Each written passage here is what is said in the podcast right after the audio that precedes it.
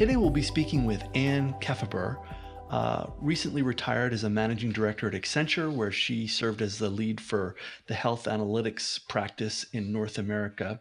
Um, she's also worked for IMS Health, IBM for a number of years, um, the ROLM Corporation, which is part of IBM, and the Honeywell Corporation. So, Anne, you have worked at a number of large uh, professional service consulting firms over the years. And, I, and I'm curious, what are the three things that you have seen in your years as a consultant that work to drive business development? It's a uh, it's an interesting question, and I've thought a lot about you know the players that I've worked with, um, and what really um, distinguishes those that are super successful. Um, and I think there are a couple of things that really distinguish um, excellent business development um, professionals. One is a really clear two-way communication strategy.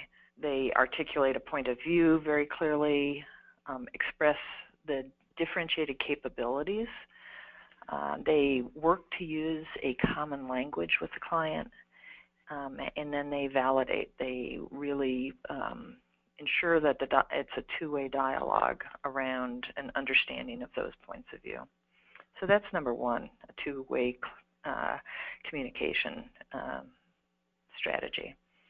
And then the second one is to have a really well thought out plan that uh, is a persistent plan to develop a relationship, you know, with an account, with a buyer of a particular opportunity, um, but it's know, doing the research to know a lot about a, the account, know who the players are uh, within that, establishing depth and breadth, um, and understanding the competition. So it's those are sort of the elements of, of a really in-depth plan. And then um, relationships, um, and you can't say too much about establishing multi-dimensional relationships with those players that are involved in the account or involved in a particular opportunity pursuit. So let me ask you about each of those. We'll start with the last. Um, so you know, you say it's important to develop multi-dimensional relationships with the stakeholders that you're serving in a client company. What's that look like? You know, you fly across the country, you show up at their headquarters, and in New York, you, you, you spend a couple working days. What else do you do to sort of try and deepen the relationship? I think the most important thing is to make sure that it's not a sales pitch every time that you interact with a, your client or the or the the whole community. That, that there's you know a professional side of the relationship, but there's also a personal side. And as that relationship develops over time, it can even become, you know, more of a community-based relationship, so that it isn't, you know, again, really just a sales pitch or you want information from the person that you're working with um, all the time on a particular opportunity or even just on the overall relationship. So I mean, I'm, i want to get really granular here.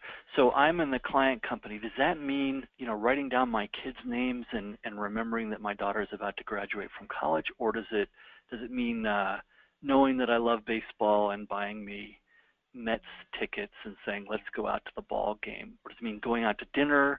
Like, what in your experience, what what has what's been the the biggest bang for the buck and and, and the, the most authentic? Yeah, authentic is the word that I wrote down and think is most important. And it evolves over time as you start to um, work with people over time. That relationship uh, changes and differs. So, uh, and it can be all of the dimensions that you talked about, uh, particularly on the personal side, common areas of interest. I've seen uh, consultants and clients, um, you know, find areas that they're interested, things like playing bridge at uh, at a high level or poker, um, involved in you know horses, um, music, and that can really spur a different type of uh, relationship where uh, the client is you know really um, intent. They're going to call you um, because they have a personal relationship. They're thinking of you more often uh, than not. So that area of common interest is important, but on the professional side, you you have to work that in too because it's not just a personal relationship and it can be two things. It can be one all about what's going on in the company. So staying aware of all of the news about what's going on in the company providing um, the client information uh, that they may or may not be aware of or context about what's going on in their own company. Sometimes it's amazing that sometimes um, consultants will know and get information that, uh, that their client at a, even at a VP level is unaware of about the company. So providing that knowledge and currency of information and then on an industry level, inviting those uh, your clients to participate in committees or getting on a committee that uh, you know that they're involved in that uh, needs help. So uh, you know, reaching out and being uh, participating that way. Then also inviting them to um, joint publish thought leadership articles um, or present at uh, conferences. These are all ways that uh, professionals in an industry, you know, develop their uh, portfolio, uh, their resume, and you can really help uh, your client become successful. That's a big theme of making your client outrageously successful in their career. You, uh, your second point was have a plan. Um, mm-hmm. You know, a lot of times in big organizations, that's called account planning where either you're looking at an existing account across the portfolio of services that you offer and saying, hey, how could we uh, meet new people, cross-sell within the organization, deepen our relationship with the organization. Um, and when it comes to sort of new opportunities, it means sitting down and asking who who has a relationship and what's the best way to sort of build a relationship with with a, a, potential client. What have you seen on the account planning side that's particularly affected? What are, what are the two or three best practices as you sit down and look at a prospect? I think um, understanding the account comes in um, the dimensions that you talked about, um, knowing the strategy of the account and the different divisions within an account and how those strategies uh, interrelate. I once um, took a client to benchmark with a Japanese firm, and it was it was uh, quite astounding that they actually, one division indicated to us that they were in fact in competition with uh, their other division. Um, and just, you know, you wouldn't expect that, but it was every way that they thought about what they were doing from a product development perspective. It wasn't about the competition. Um, you know, in the industry, it was about competition within. So those type of things that you know can catch you as you develop um, your plan, really understanding what motivates the people that are participating. Um, and mapping them out, mapping out what their points of view are, what their biases are, whether or not they have particular relationships inside the firm that are important to understand, whether or not they have relationships with external consulting firms, other consulting firms that are the competition. So I always think about it in, in three ways in terms of understanding the people. Who's the decision maker? This is for a particular opportunity. Who is the decision maker, you know, either from a political perspective, from a financial perspective, you know, who's going to be involved in actually making the decision, who has a vote, who are the influencers who can, you know, who will ask the deep questions, who is relied on for their point of view, but they don't actually get a vote, and then who has the veto power. I once saw a, a big deal uh, fall apart when it was everybody thought it was a done deal, and um, it was a veto that came from left field, and so you really need to look for and map across the firm it, those players on a particular opportunity, and that can also be done at an account planning level as well. When you go into the year and you think about all the opportunities that uh, you want to pursue and areas you want to get involved in with the client, those mapping of uh, players is a very important thing to do. You know, all this is in service of creating that kind of dialogue, the two-way communication that you spoke of um, with clients or potential clients. There, there seems to be a tension, though, between pushing out a point of view, what I think uh, you should do, and listening to what you think you should do, and uh, and listening to you articulate your challenges in your language. How do you balance those two competing virtues as you develop a relationship with a, a client or potential client?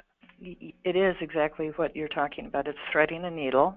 Um, if you are just uh, spitting back to the client what uh, they've told you, uh, there's no added value, and they, you know, pretty quickly uh, headed uh, can head a different direction. So it's in, uh, articulating that point of view is always in context of what the um, account strategy is in terms of you know what that corporate culture is, what their what their corporate strategy is, and then you look to marry what the what you understand about the industry best practices, the experience and uh, success and failure that you've seen uh, with other clients.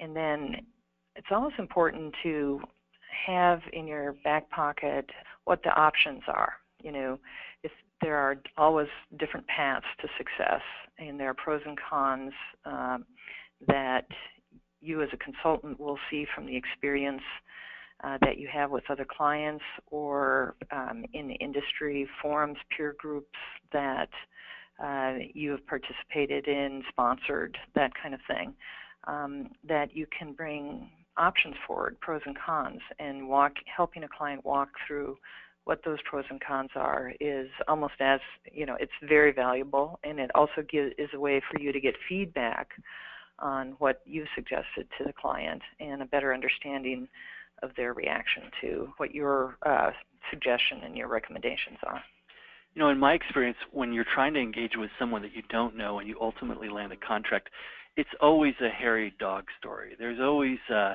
it's a twisted uh, trail that leads you from your first uh, thought that you might be able to serve a potential client to actually engaging. I wonder if you could share with us, you know, uh, masking the names, um, a story of uh, business development, how you first uh, came up with the idea to, to reach out to a client and then um, how you ultimately created the web of relationships that allowed you to engage and finally serve? Well, there are a number of to to think about there. Um, I guess one um, one experience recently that uh, was intriguing was the big change that's going on in the industry um, the health industry over the last uh, years with the uh, the change in the Affordable Care Act and the change toward towards population health.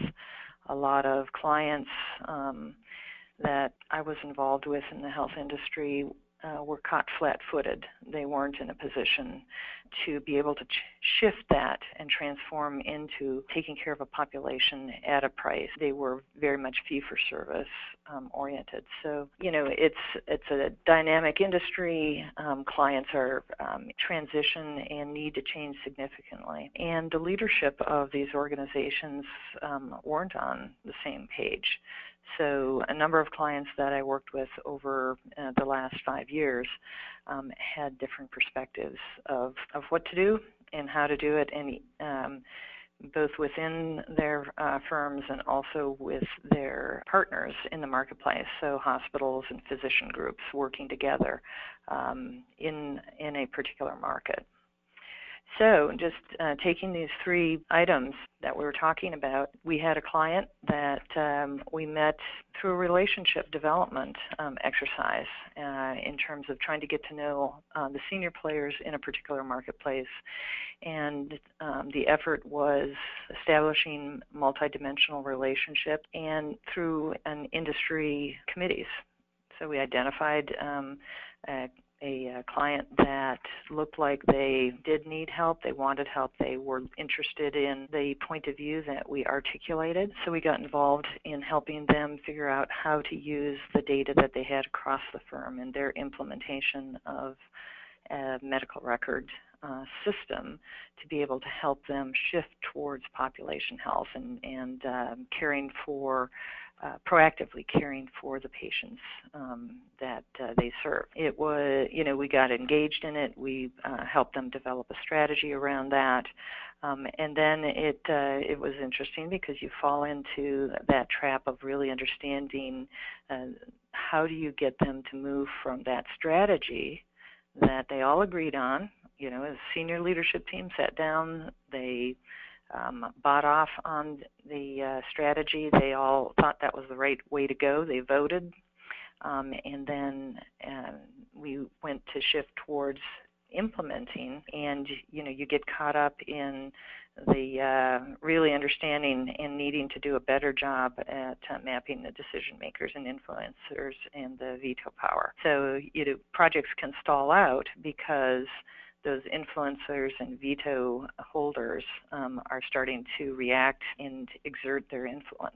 And so, uh, you know, this is sort of the uh, path that you were talking about. You go into a bit of a stall mode to then have to move forward because you have to sell um, sell it again and may, and remind everybody of, of you know sort of the business case that they'd all agreed on. And um, and it's a matter of constantly understanding those relationships mapping them deepening them and understanding who outside the firm is also um, influencing them at the same time.